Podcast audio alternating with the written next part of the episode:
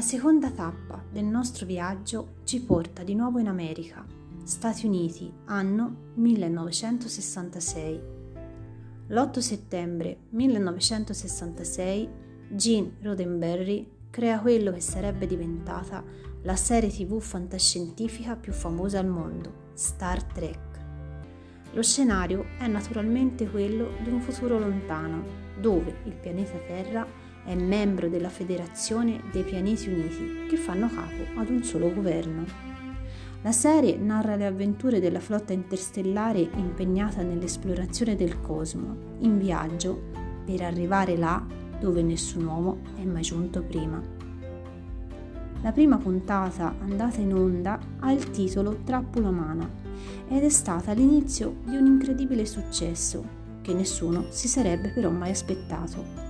Infatti, dopo la prima serie del 1966 sono state fatte altre serie tv, 7 per la precisione, e anche 13 film. Ma all'inizio, in realtà, non è stato subito così facile, né il successo così immediato.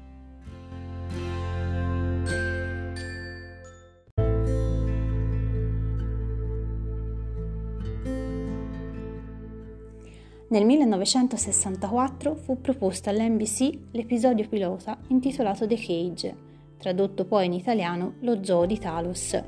Il network americano però non ne fu entusiasta, anzi lo ritenne troppo filosofico e cervellotico e poco avventuroso. Ne riconobbe però l'originalità e per tale motivo fu data a Gene Roddenberry una seconda possibilità. Gli fu infatti commissionato un altro episodio dal titolo Oltre la galassia, alla condizione però che ci fosse più azione, più avventura e meno filosofia. Furono quindi apportate delle modifiche all'assetto iniziale. Il capitano Christopher Pike dell'episodio pilota fu sostituito dal noto capitano James Tiberius Kirk, ma non fu l'unica modifica apportata. Il ruolo del primo ufficiale fu infatti affidato al vulcaniano Spock, interpretato da Leonard Nimoy, che prese il posto di una donna. Nell'episodio pilota, Spock era un ufficiale scientifico e aveva la pelle rossa, ma nella tv dell'epoca, che era in bianco e nero, la pelle rossa appariva nera, perciò si decise di caratterizzarlo in altro modo, ovvero fornendogli orecchie a punta e sopracciglia all'insù. La serie prese così il via e andò avanti fino al 1969, in realtà senza infamia e senza lode. Il successo vero di Star Trek fu infatti posteriore alla serie stessa e fu proprio a partire dai primi anni 70 che si aggiudicò la meritata popolarità tanto da essere trasmessa da altre emittenti americane e commercializzata in ben altri 60 paesi in tutto il mondo. Il successo fu così enorme che nel 1972 nacquero i primi fan della serie, che si facevano e si fanno tuttora chiamare Trekker o Trekkie. In Italia nel 1986 nasce lo STIC, ovvero Star Trek Italian Club, che a partire dal 2001 ha assunto la qualifica del club ufficiale.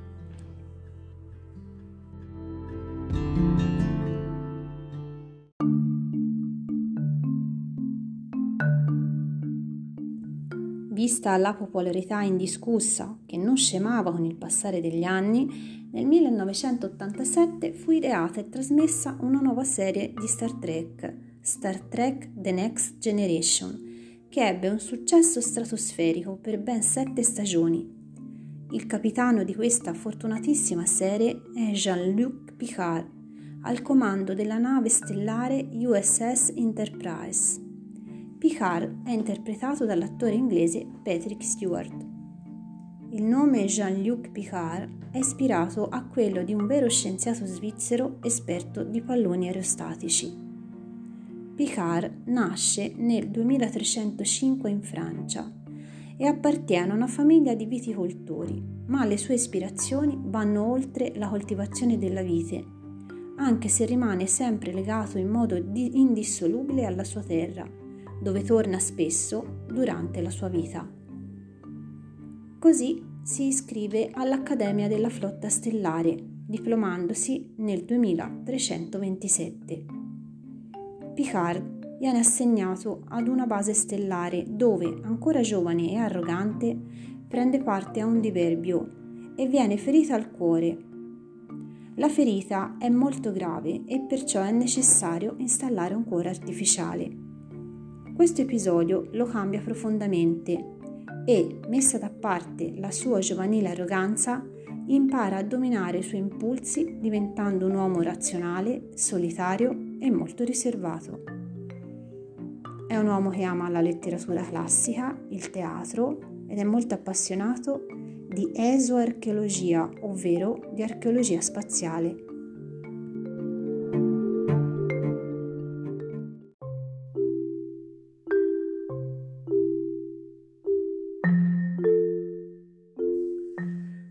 Cos'è che rende così affascinante l'Enterprise, oltre al fatto che è una nave stellare che esplora l'universo? Beh, sull'Enterprise c'è tutto ciò che possiamo immaginare in un futuro lontano. Ovviamente c'è il teletrasporto, già presente nella prima serie del 1966 è curioso però scoprire che i produttori non scelsero il teletrasporto appositamente per rendere ancora più fantascientifica la serie, ma per un altro motivo, più vile direi, ovvero per il bisogno di risparmiare soldi. Ebbene sì, forse qui si infrangono i sogni di qualcuno, ma è stata proprio questa la causa per cui si pensò al teletrasporto. Nella vecchia serie, infatti, c'era da capire come far spostare i personaggi dall'astronave in altri luoghi esterni ad essa.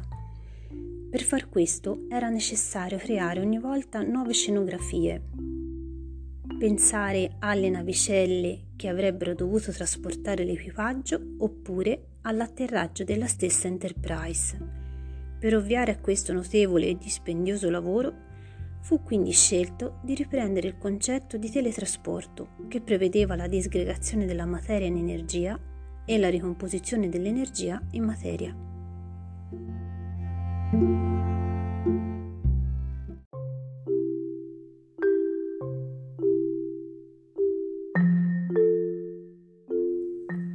La prima citazione di un sistema di teletrasporto in un'opera di fantascienza è nel racconto intitolato The Man Without a Body, scritto nel 1877 da Edward Page Mitchell, in cui uno scienziato scopre un metodo per disassemblare gli atomi di un gatto e trasmetterli via telegrafo.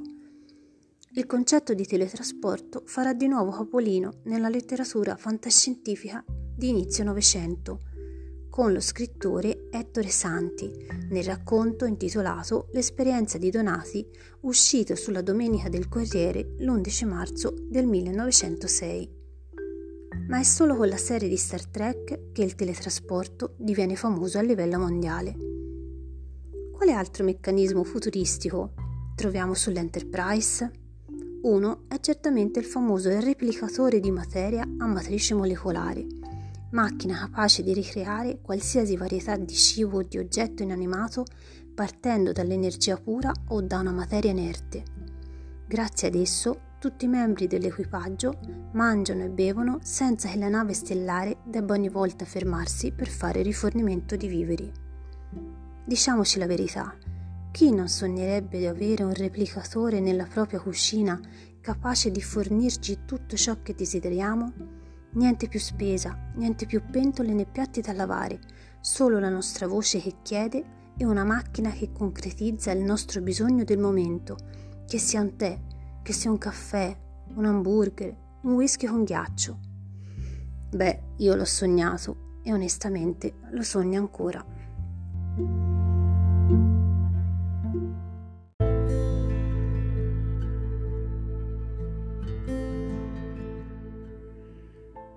Devo dire che non è il solo oggetto futuristico che occupa i miei sogni. Ce n'è un altro, altrettanto affascinante, che non cura il corpo con cibo e bevande, ma cura l'anima attraverso la ricreazione di desideri impossibili da realizzare, mentre si viaggia nello spazio, lontani dalla nostra casa e dal nostro pianeta.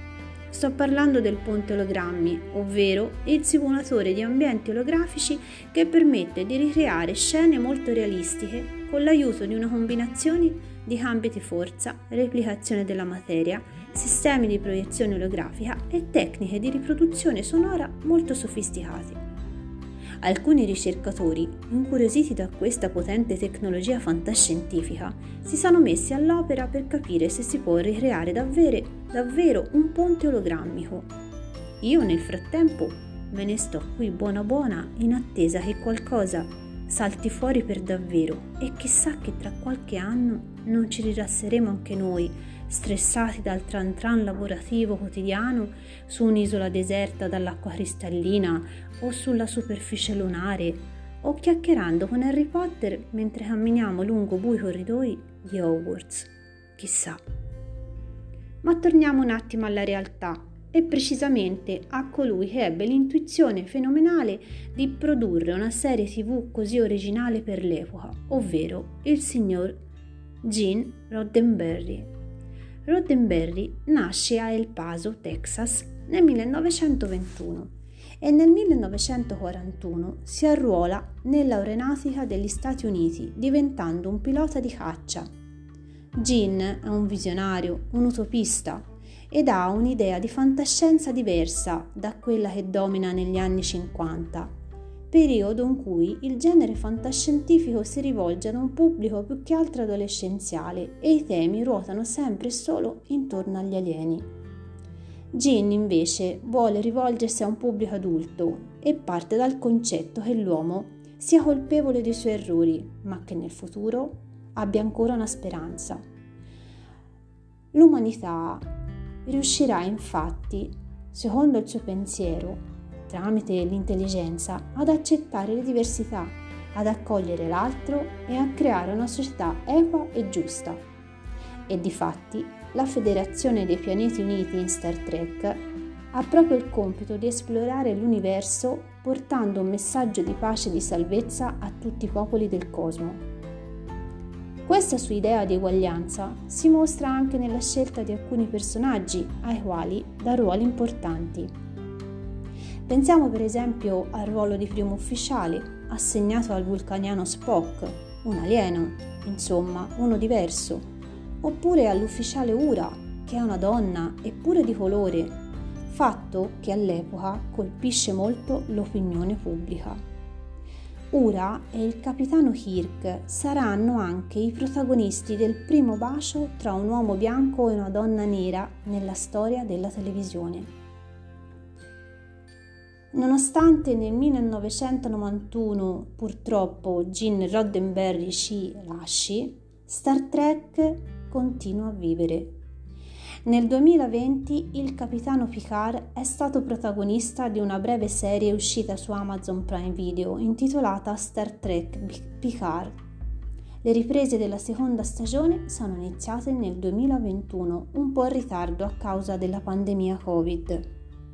Su Netflix adesso troviamo invece Star Trek Discovery, che segue le avventure della nave stellare USS Discovery nel suo viaggio attraverso lo spazio alla ricerca di nuovi mondi e nuove civiltà. In questa serie, tra l'altro, fa la comparsa il capitano Christopher Pike, lo stesso capitano dell'episodio pilota del lontano 1966, quello che poi fu sostituito dal capitano Kirk. Insomma, di materiale da visionare ce n'è molto quando si parla di Star Trek anche se non sempre così affascinante come le vecchie serie. Universo buio, nel mezzo solo il luccichio di stelle lontane, poi una voce, spazio, ultima frontiera e l'arrivo di lei, l'Enterprise. Beh, l'inizio di una sigla che non dimenticheremo mai. Thank you.